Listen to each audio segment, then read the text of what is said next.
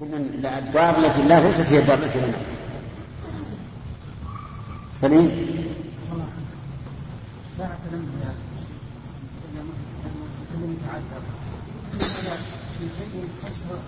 الرسول صلى الله عليه وسلم عن عن الرسل الانسان مقبول على على الشيء اللي ليس عن على الناس ولو طمعوا في الشفاعه ما اكثرها لأنه ما اصح الناس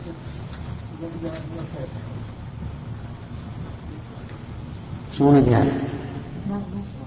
السؤال يقول إن تعذر الرسل بهذه الأعذار ليس على حقيقته وإنما المقصود أن تصل الشفاعة إلى محله لأن الرسل هم أحرص الناس على الخير وعلى بذل المعروف والإحسان وهذا يعني كأن نقول ليس بعذر لا سيما وأنهم تابوا من ذلك تابوا من ذلك وكلهم تابوا من ذلك.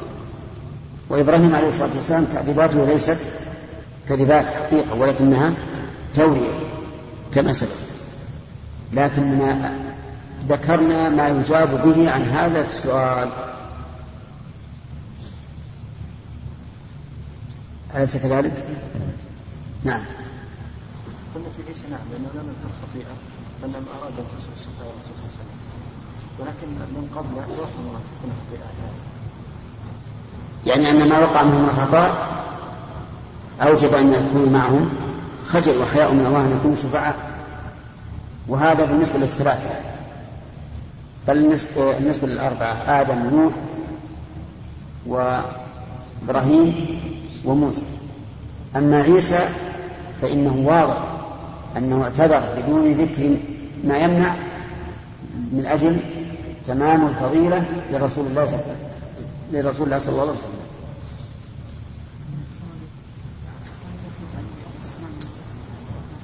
ماشي نعم. نعم. نعم. نعم. أولي العزم ما يشفع منهم من مدينة الإسلام فقط وأما الأنبياء يبقون يشفعون والأرض على لا الظاهر العموم. وهذا هذه الشفاعة في أهل النار أن يخرجوا منها. والشفاعة الأولى التي تعبر منها هي الشفاعة في أن يقضى بين الخلق. أخذنا ثلاث ولا متعلمون يا جماعة الله ها؟ عجيب. مقدما. ها؟ نعم. قوله في آخر الحديث حتى ما يبقى في النار إلا من حبسه القرآن ويذهب عليه القلوب هذا أحسن الله عليكم يؤيد قولكم في الحديث السابق في باب ما خرجت بيديه نعم. حيث قال آه أنه يبقى من آه، حبسه القرآن وجب عليه الخروج ثم قال النبي صلى الله عليه وسلم يخرج من النار من من قال لا إله إلا الله ومن كان في قلبه مثقال ذره حيث قلت في أن في هذا الحديث تقديما وتأخيرا. نعم. والحديث الآخر بين في النهاية أن الذي يبقى هو من حبسه القرآن ووجب عليه الخروج. نعم.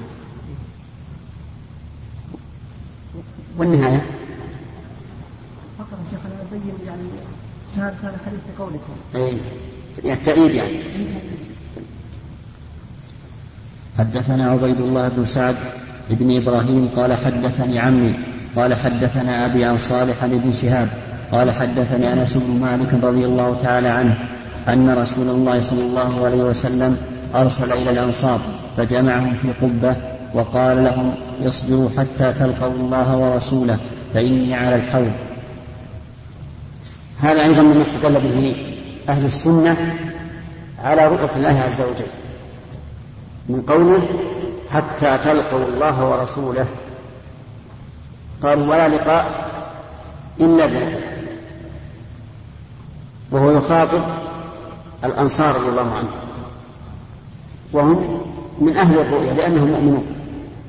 وأما قوله تعالى يا أيها الإنسان إنك كادح إلى ربك كدحا فملاقيه فأما من أوتي كتابه بيمينه إلى آخره فهذه والله أعلم الملاقاة العامة. الملاقاة العامة لأن كل إنسان يفتح إلى الله. وسيلاقيه متى؟ يوم يوم القيامة. وعلى هذا هناك ملاقاة عامة لجميع بني الإنسان بدليل أن الله قسمهم إلى قسمين من أوتي كتابه بيمينه ومن أوتي كتابه بشماله وملاقاة خاصة وهي التي ذكرها الرسول عليه الصلاة والسلام في هذا الحديث وهي التي استدل بها العلماء على رؤية الله عز وجل. نعم. نعم. نعم. نعم.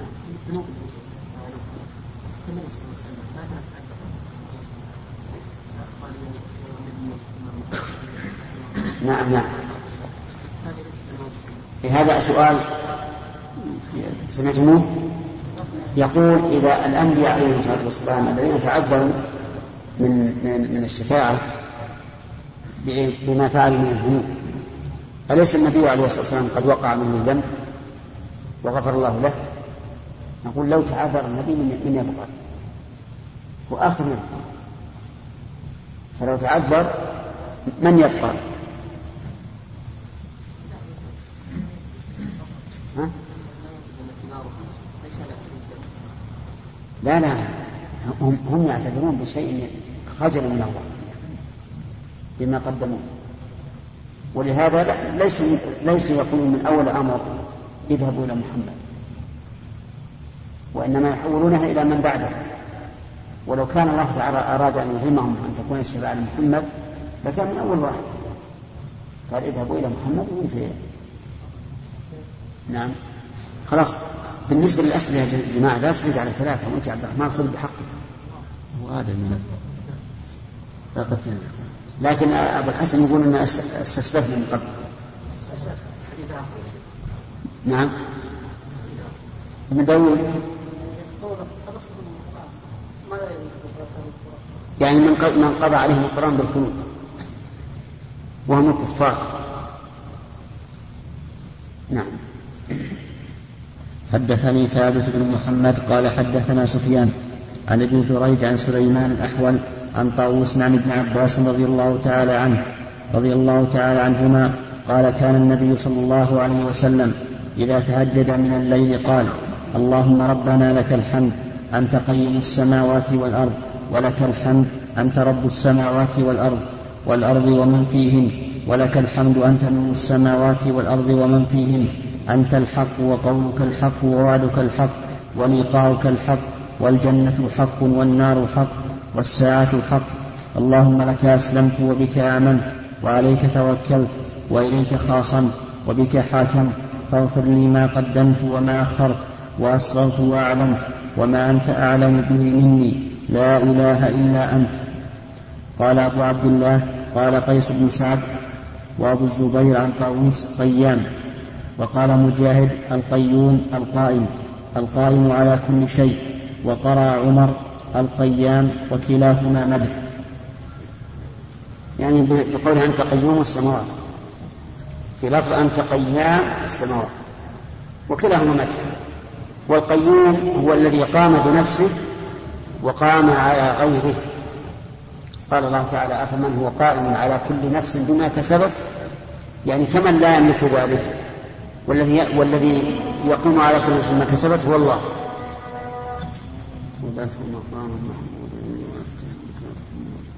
وقد سبق الكلام على بقية الحديث وبينا أن الرسول عليه الصلاة والسلام كان يقول ذلك في تهجده وأنه يحتمل أن يكون في السجود أو بعد التشهد الأخير أو في حال القيام بعد الركوع.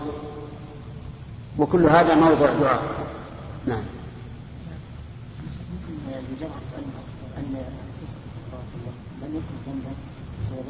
إيش؟ بسبب إجابة إيش؟ يعني أن النبي صلى الله عليه وسلم لم يذكر ذنبا بسببين نعم. يمكن أن يقال ذلك السبب الأول. أنه قد يعني كما بلغنا أنه قد قلت له لابد أن يشهد هذا الثاني السبب الثاني أنه أيضا قد بدأنا لأنه أفضل من نعم. يمكن أن يقال ذلك بالشفاعة يمكن نرجو أن أنه رجع قوله تعالى عسى أن يبعثك ربك مقاما محمودا أنه في مثل هذا المقام.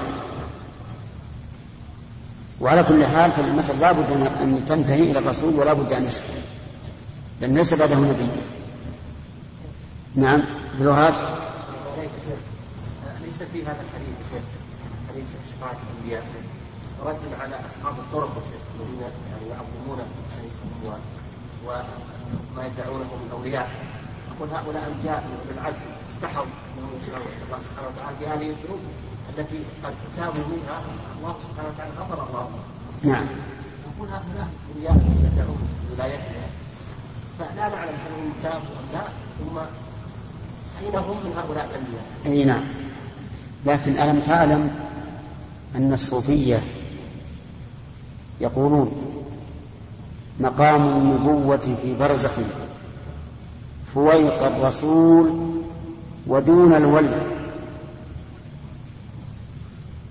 مقام النبوة في برزخ فويق الرسول. ما هو بعيد. ودون الولي. كيف؟ دون تشهد بأنه نازل نزولا بعيدا. فعكسوا القضية. نعم. سعد؟ الصراط طريق إلى الجنة. واستدل بقوله تعالى سيهديهم استهداء فمرة صحيح. هو الصراط على طريق الجنة. هنا. هو على جهنم من أجل أن يعبره الناس وهم ينظرون إلى جهنم فيزدادون شكرا لله عز وجل أن أنجاهم من هذه النار العظيمة. ويمرون عليه وهم خائفون وجلون. ويمرون عليه كما سمعتم في الحديث على طرق متعددة. منهم من يمر كلمح البصر ومنهم من يمر كالريح ومنهم من يمر الخل الخيل حسب أعمالهم. لا لا. كيف هذا الحديث. نعم. حدثنا يوسف بن موسى قال حدثنا أبو أسامة قال حدثنا الأعمش عن خيثمة عن علي بن حاتم رضي الله تعالى عنه قال قال رسول الله صلى الله عليه وسلم ما منكم من أحد إلا سيكلمه ربه ليس بينه وبينه ترجمان ولا حجاب يحجبه. الشاهد من هذا قوله؟ نحن الآن في باب النظر إلى وجه الله. قوله ولا حجاب يحجبه. وفي هذا الحديث رد على القائلين بالكلام النفسي. ووجهه أن الله يحدث القول في تلك الساعة يكلم هذا الذي خلا به في تلك الساعة. والقائلون بالكلام النفسي يقولون الكلام النفسي هو أزلي أزلي ولكن الله تعالى يخلق أصواتا في الوقت الذي يريد أن يسمع من شاء يعبر عن الكلام النفسي. ولهذا قال بعض الأذكياء إن مذهب الأشاعرة في الكلام هو مذهب الجهمية بل هو أرجع منه. لأن هؤلاء يقولون إن الذي يسمع والمكتوب في المصاحف إنه إيش؟ مخلوق. مخلوق يعبر به عن كلام الله. أما كلام الله فهو الذي في نفسه. لا يسمع ولا يحدث وأما الجهمية فيقولون إن الذي يسمع هو كلام الله حقيقة وأنه مخلوق فهؤلاء قالوا إن الذي يسمع عبارة عن كلام الله ولكنه مخلوق والجميع ماذا قالوا؟ قالوا هو كلام الله وهو مخلوق فأيهم أقرب للصواب؟ الجهمية. ولهذا قالوا إن إن قول الأشاعرة في الكلام أرجى من قول الجهمية. وأن حقيقة الأمر أنه لا فرق بينهم وبين الجهمية. لأنهم متفقون على أن ما سمعه محمد وما سمعه موسى و... وما يسمع في المستقبل كله مخلوق. لكن الأشاعرة قالوا إنه عبارة عن الكلام النفسي وهؤلاء قالوا لا. هذا مخلوق خلقه الله. خلق أصواتا تسمع و وأضاف نفسه على سبيل التشريف والتعظيم. فهذا الحديث يرد ردا واضحا على من يزعمون أن كلام الله هو المعنى القائم بنفسه الأزلي. فيرون الكلام مثل مثل أن الكلام مثل مثل العلم مثل الإرادة. نعم.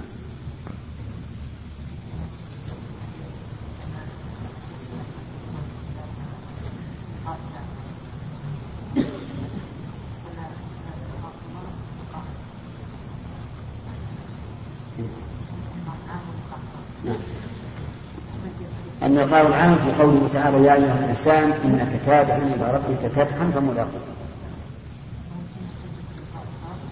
من اللقاء الخاص.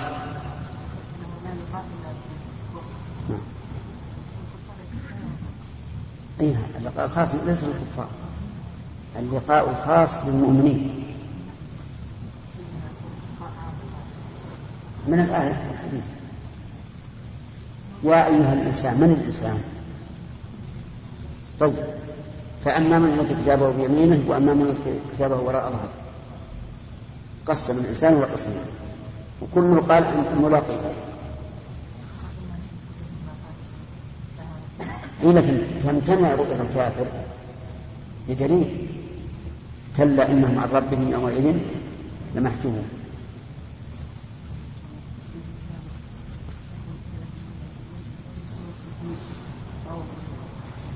يعرفونها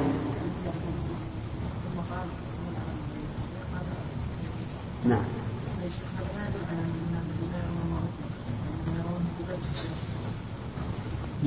ما يحتجبوا عنه لأنه مع المؤمنين لكن الواقع أنه مرت علينا هذه الصفة الساق.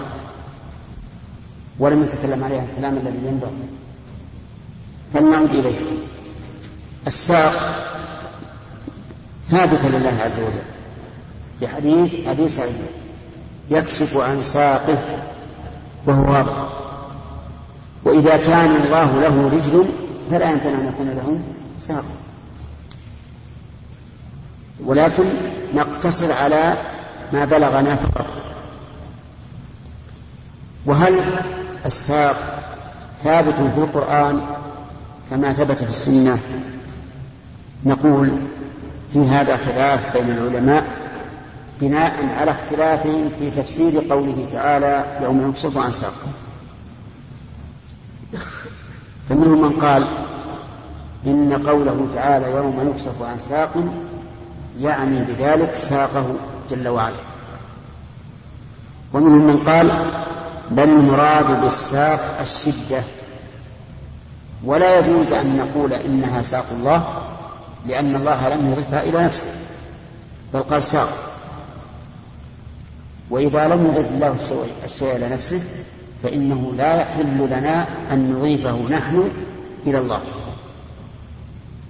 بل الواجب علينا أن نقتصر على ما جاء في الكتاب والسنة.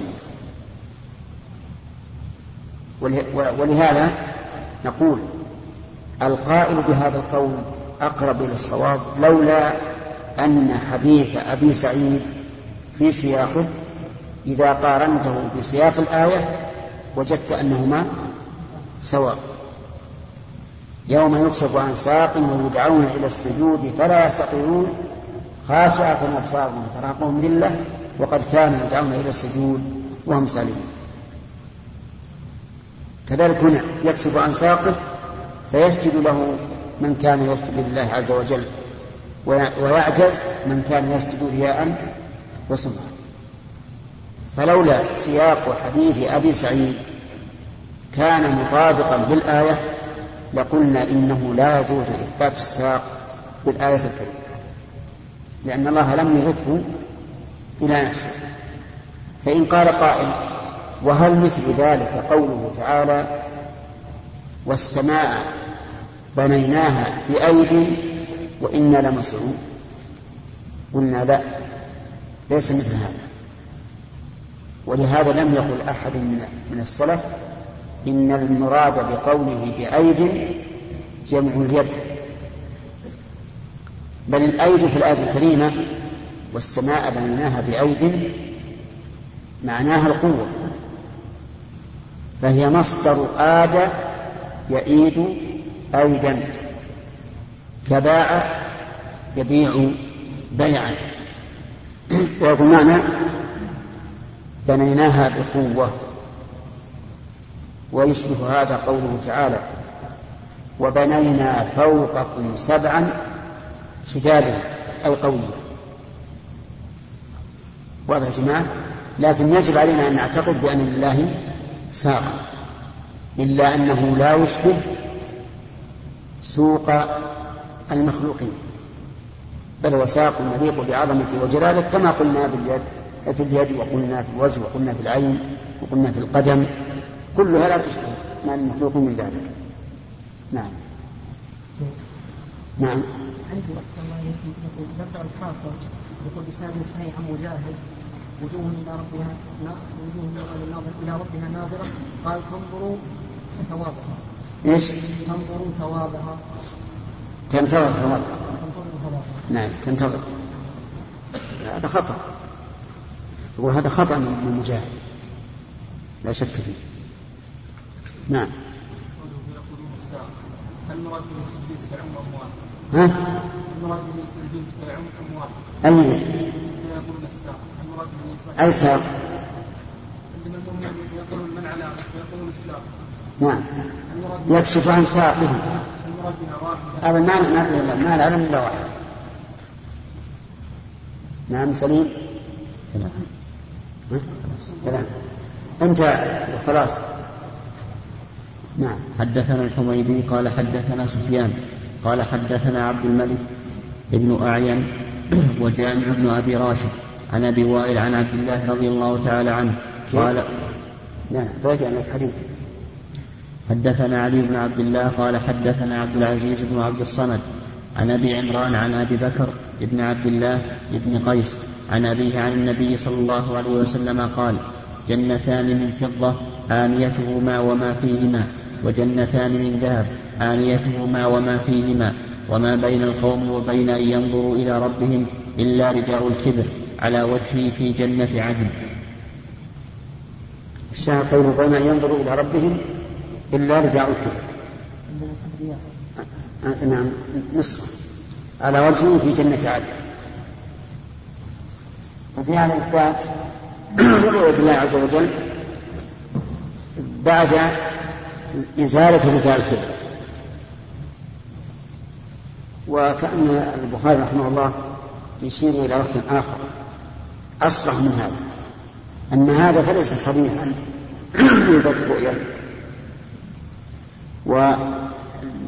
وسنتناول الشرح في هذا.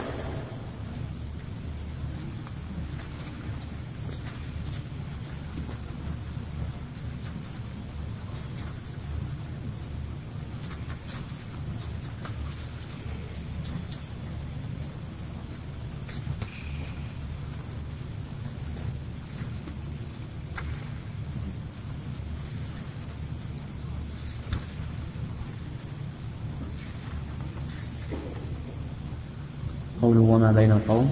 نعم. وما بين القوم وبين أن ينظروا إلى ربهم إلا رداء الكبرياء على وجهه. قال المازري كان النبي كان النبي صلى الله عليه وسلم يخاطب العرب بما تفهم ويخرج لهم الأشياء المعنوية إلى الحس ليقرب تناولهم لها فعبر عن زوال الموانع ورفعها عن الأبصار بذلك. وقال عياض كانت العرب تستعمل الاستعارة كثيرا وهو أرفع أدوات بديع بديع فصاحته وإيجازها. ومنه قوله تعالى جناح الذل فمخاطبة النبي صلى الله عليه وسلم لهم برجال الكبرياء على وجهه ونحو ذلك من هذا المعنى. ومن لم يفعل ذلك تاه فما فمن أجرى الكلام على ظاهره أفضى به الأمر إلى التجسيم. ومن لم يتضح له وعلم أن الله منزه عن الذي يقتضيه ظاهرها إما أن يكذب نقلتها وإما أن وإما أن يؤولها كأن يقول استعار بعظيم سلطان الله وكبريائه وعظمته وهيبته وجلاله المانع إدراك المانع إدراك أبصار البشر مع ضعفها لذلك لداء الكبرياء فإذا شاء تقوية أبصارهم وقلوبهم كشف عنهم حجاب هيبته وموانع عظمته انتهى ملخصا. وقال الطيبي قوله على وجهه حال من رداء الكبرياء وقال الكرماني هذا هذا الحديث من المتشابهات. فإما مفوض وإما متأول. وإما متأول بأن المراد بالوجه الذات, والرداء صفة من صفات الذات اللازمة المنزهة عما يشبه المخلوقات. ثم استشكل ظاهره بأنه يقتضي أن رؤية الله غير واقعة وأجاب بأن مفهومه بيان لأن مفهومه بيان قرب النظر إلى رداء الكبرياء لا يكون مانعا من الرؤية. فعبر عن زوال المانع عن الأبصار بإزالة المراد انتهى.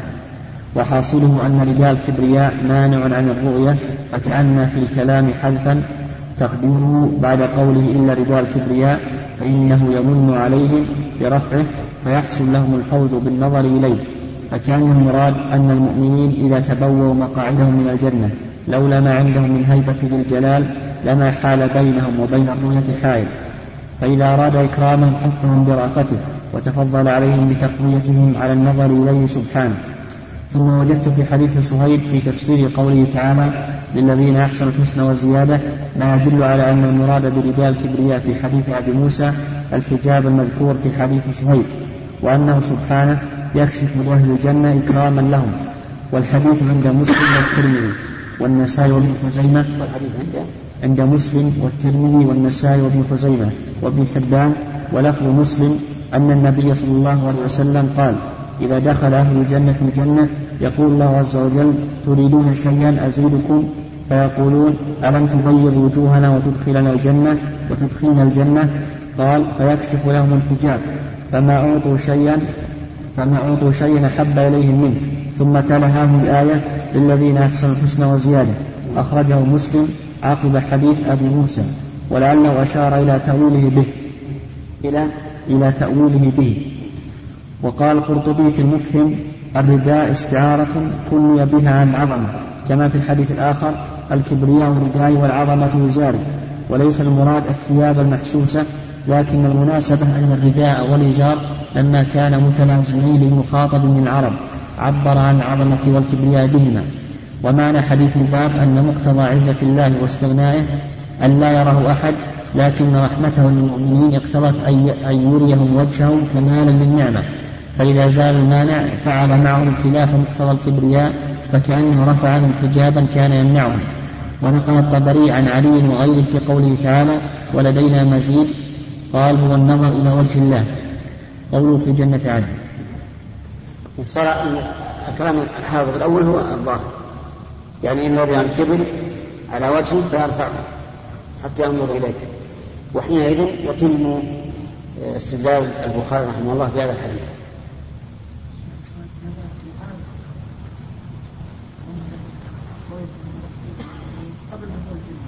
هنا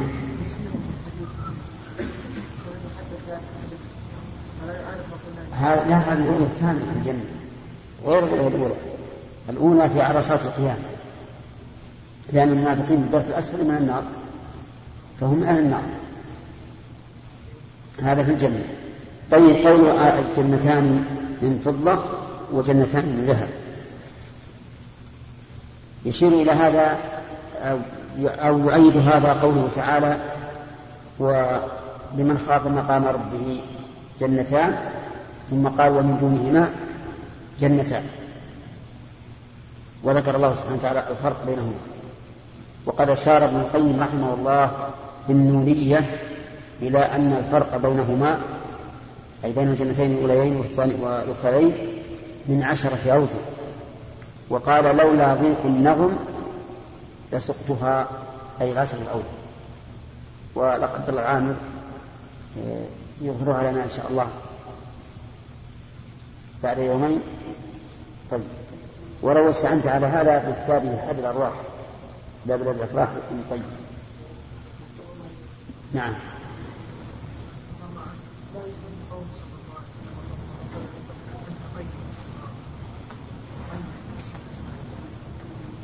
القيوم. لا قيم مضاف. أنت قيم السماوات اللفظ الثاني أنت قيوم السماوات ما يخلي نعم أي نعم هو من أسماء الله الجبار. من أسمائه الجبار غير مضاف نعم بندر. قول ما من أحد إلا سيكلم ربه. يعني كلام الله عام لجميع الناس سواء كانوا منافقين أو مؤمنين. هذا المؤمنين والدليل على هذا أن الله تعالى إذا قرر بذنوبه قال قد سترتها عليك في الدنيا وأنا أغفرها لك اليوم. والمنافق لا يستحق هذا. بالظاهر أن المنافق لا لا, لا يدخل في ذلك وأن المنافق يذهب به إلى النار بعد أن يمتنع عن السجود ويعجز عن السجود إذا كشف الرب عز وجل ساقه فإنه يذهب به إلى النار. أعاذنا الله وإياكم. نعم. كملنا ثلاثة؟ ثلاثة عمر. عجيب. طيب؟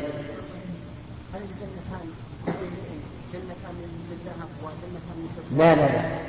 هذه أصناف حسب الأعمال. الجنتان من الذهب لمن هو أعلى مقاما وأكثر وأكثر ثوابا ممن في الجنتين اللتين من الفضة.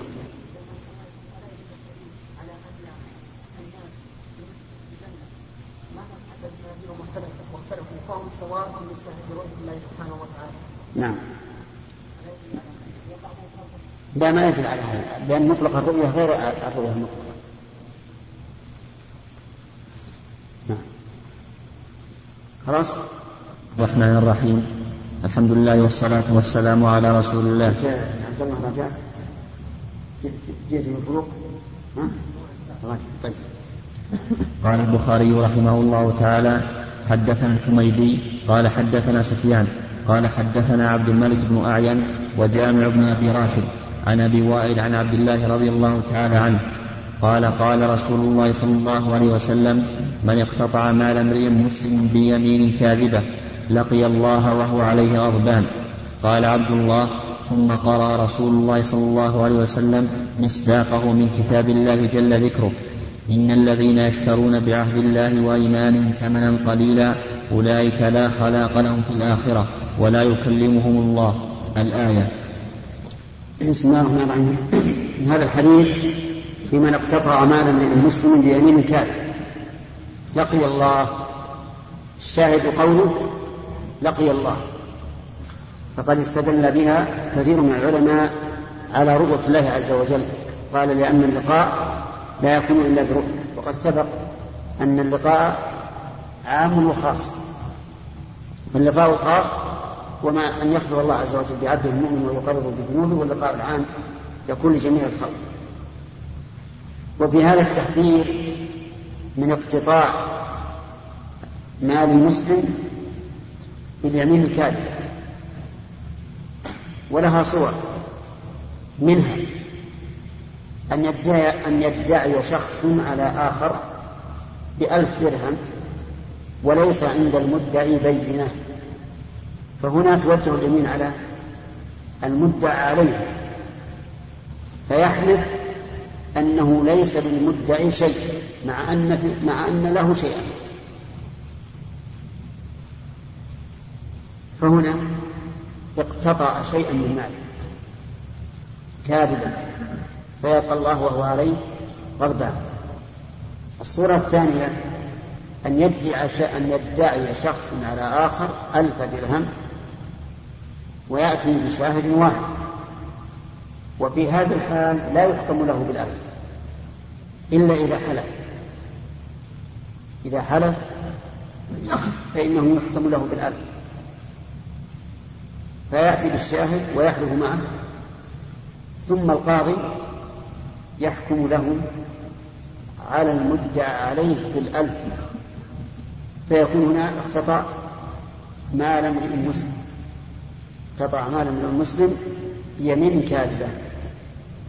فيلقى الله وهو عليه غضبان طيب فإن اعتدى على المسلم بغير المال ادعى عليه مثلا بجراحة أو غيرها وحلف فهل تكون مثل المال أو دونه أو أو أعظم منه؟ نعم الظاهر أنها تكون أعظم لأن العدوان على البدن أشد من العدوان على المال ولكن مع ذلك لا نجزم بهذا لأن مسائل الوعيد قد تكون لاختصاصها في الصورة التي جاءت فيه التي جاءت فيها أمر لا نعلمه فيمتنع القياس حينئذ وفي استدلال الرسول عليه الصلاة والسلام بالآية الكريمة دليل على أن العموم حجة على كل فرد من أفراده لأن الآية عامة. إن الذين يشترون بعهد الله وإيمانهم ثمنا قليلا أولئك لا خلاق لهم في الآخرة ولا يكلمهم الله يوم القيامة إلى آخر. هذا عام. يدخل فيها الذين يشترون بعهد الله وأيمانهم ما يقتطعونه من الأموال. فيكون هذا عاما. يكون هذا فردا دخل في العموم. يكون فردا دخل في العموم. وقد ذكرنا أيضا شاهدا مر علينا شاهد مثل ذلك وهو قول النبي عليه الصلاة والسلام إنكم إذا قلتم السلام علينا وعلى عباد الله الصالحين فقد سلمتم على كل عبد صالح في السماء والأرض. نعم. طيب ما معنى قول لا خلق لهم في الآخرة؟ أي؟ لا نصيب. نعم.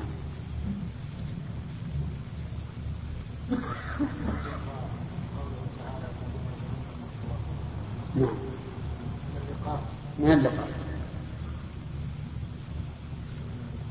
اليمين الذي يراد بها احقاق الحق وهو لم يسلم لكن علم كيف؟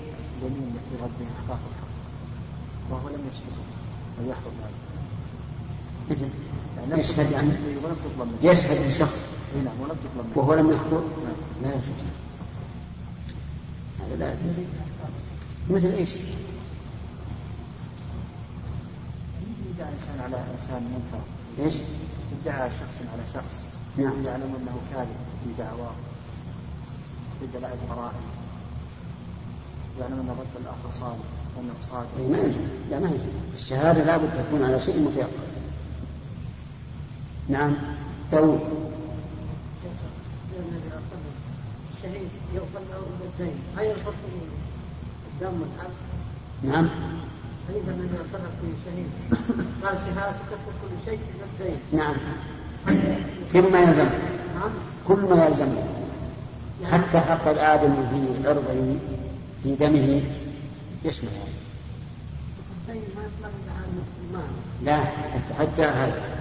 لأنه ثابت الحق عليه. والحكمة في أنه لا يكفر أنه حق آدم. لا بد من الاقتصاص منه. حدثنا عبد الله بن محمد قال حدثنا سفيان عن عمرو عن أبي صالح عن أبي هريرة رضي الله تعالى عنه عن النبي صلى الله عليه وسلم قال ثلاثة لا يكلمهم الله يوم القيامة ولا ينظر إليهم رجل حلف على سلعة لقد أعط لقد أعطى بها أكثر مما أعطى وهو كاذب. ورجل حلف على يمين كاذبة بعد العصر ليقتطع بها مال امرئ مسلم. ورجل منع فضل مال فضل ماء فيقول فيقول الله يوم القيامة اليوم أمنعك فضلي كما منعت فضل ما لم تعمل يداك. نعم هؤلاء الشاهد قوله لا يكلم الله يوم القيامة ولا ينظر إليهم. رجل حلف على سلعة لقد أعطى بها أكثر مما أعطى وهو كاذب هذا طريق من طرق أكل المال بغير حق. أن يقول إنه أعطى بهذه السلعة أكثر مما أعطى وهو كاذب. لأنه في هذه الحال يخدع الآخرين فيظن فيظنون أنه صادق فيعطون فيعطون مثل ما أعطى أو يزيدون وهذه تقع من بعض الناس يحابي بها صديقة. يقول إني سمت هذه السلعة بمئة وهو لم يسمها من أجل أن الآخرين يقول نحن نأخذها بمئة وعشرين. وكذلك العكس أن يحلف أنه أعطي فيها. أكثر مما مما أعطي مثل أن تسام منه بعشرة فيقول إنها سيمت بعشرين ويخدع الناس بذلك. فكل هذا من أكل مال بغير حق. والثاني حلف على يمين كاذبة بعد العصر ليقتطع بها مالا من المسلم وسبق ذكر والثالثة من منع فضل ماء فيقول الله عز وجل يوم القيامة اليوم أمنعك فضلي كما منعت فضل ما لم تعمل يداك. وهذا في غير المال في غير الماء الذي ملكه. أما الماء الذي ملكه فهو ملكه. له أن يملك وله أن يبيعه. لكن الماء الذي لم يملك مثل رجل عنده غدير في أرضه. أتعرفون الغدير؟ الغدير مجتمع ماء السيول فصار لا يمكن الناس من أخذه إلا بعوض. هذا منع. منع فضل الماء. وكرجل آخر عنده بئر فيها ماء لا يحتاج إليه بل هو زائر عن حاجته فيمنع الناس من أن يأخذوا منها بدون ضرر عليه. فهذا أيضا حرام عليه. لأن الذي أنبع الماء في البئر هو الله. والذي أنزل الماء من السماء هو الله. وفي قوله ما لم تعمل يداك دليل على أن ما عملت يداه بأن ملكه ووضعه في آنيته أو استخرجه من البئر وصبه في بركته فإن له الحق في أن يمنع منه من أراد الأخذ. إلا بعوض نعم.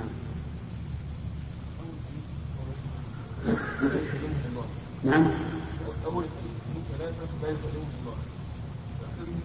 اليوم الأفضل يقول للعبد اليوم وهذا كلام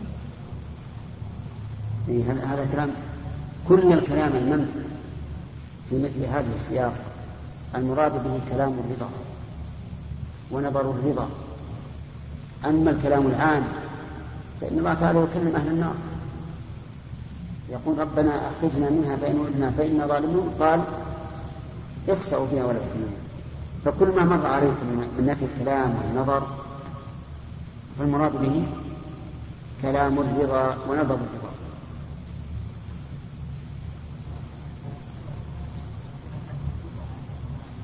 سبق سبق.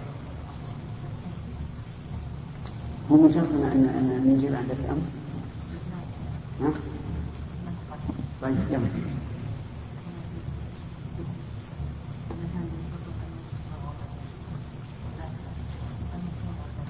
قلنا ولا قال الرسول قلنا ولا قال الرسول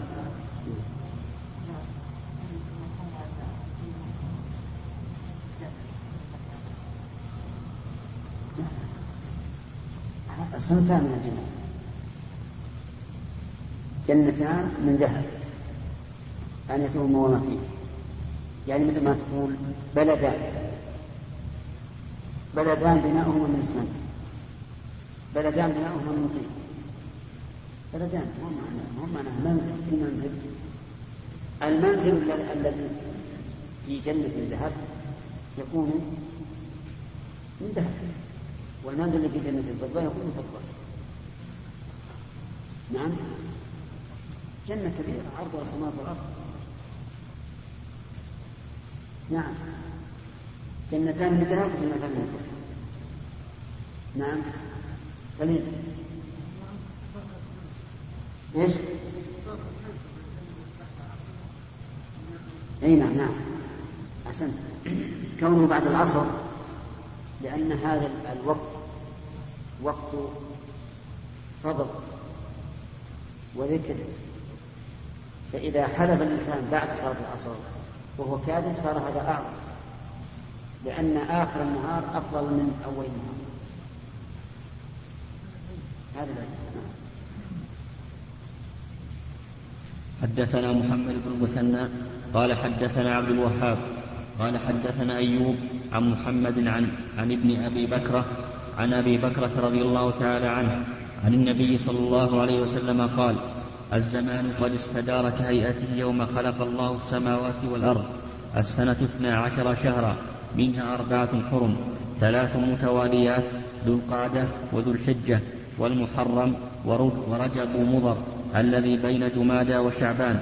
أي أي شهر هذا؟ قلنا الله ورسوله أعلم. فسكت حتى ظننا أنه سيسميه بغير اسمه. قال أليس ذا الحجة؟ قلنا بلى. قال أي بلد هذا؟ قلنا الله ورسوله أعلم.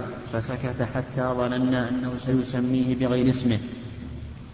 قال أليس البلدة؟ أليس البلدة؟ قلنا بلى.